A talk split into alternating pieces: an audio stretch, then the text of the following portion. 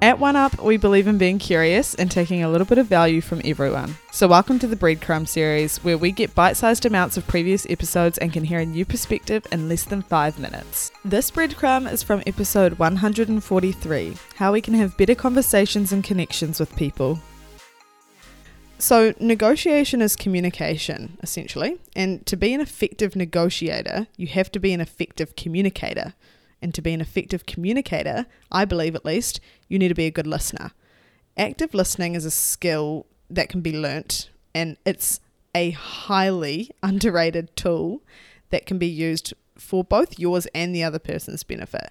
I mean, it's all people at the end of the day. It doesn't matter if you're negotiating with a terrorist or a business owner, they're both human. And that in itself is such an interesting path to let your mind wander down. And a main theme that, in my opinion, came across really strong in this book is that it doesn't matter who you're talking to. At the end of the day, it's all people. And I think most people imagine or have this idea when you're negotiating with a terrorist or criminal, for example, that you're negotiating with a complete psychotic animal who is just born to kill and is, you know, you kind of dehumanize them a little bit. But that's not true at all. They had a childhood. Who knows what that was like? They had to function in society and they had to build a life for themselves. So, how has that impacted the decisions that they make today? And how do you incorporate that into your communication with them?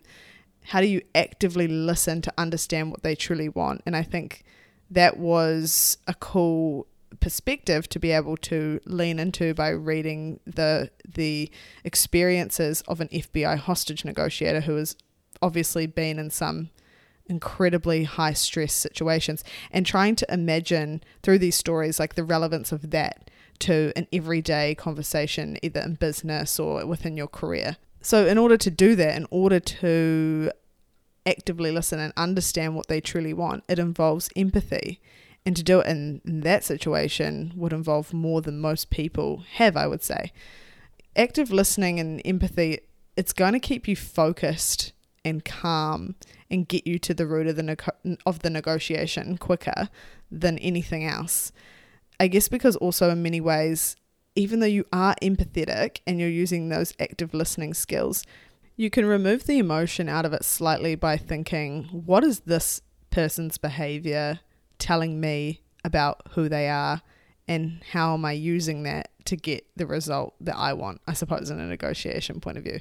But I also think these same tactics can be used to just have deeper connections with people as well. And a lot of the strategies within the book are tools that you can use in order to be a better listener because most of the time it really is about just getting the other person to talk more and then being strategic with what you say and at what points and how you understand them better the more they talk, of course.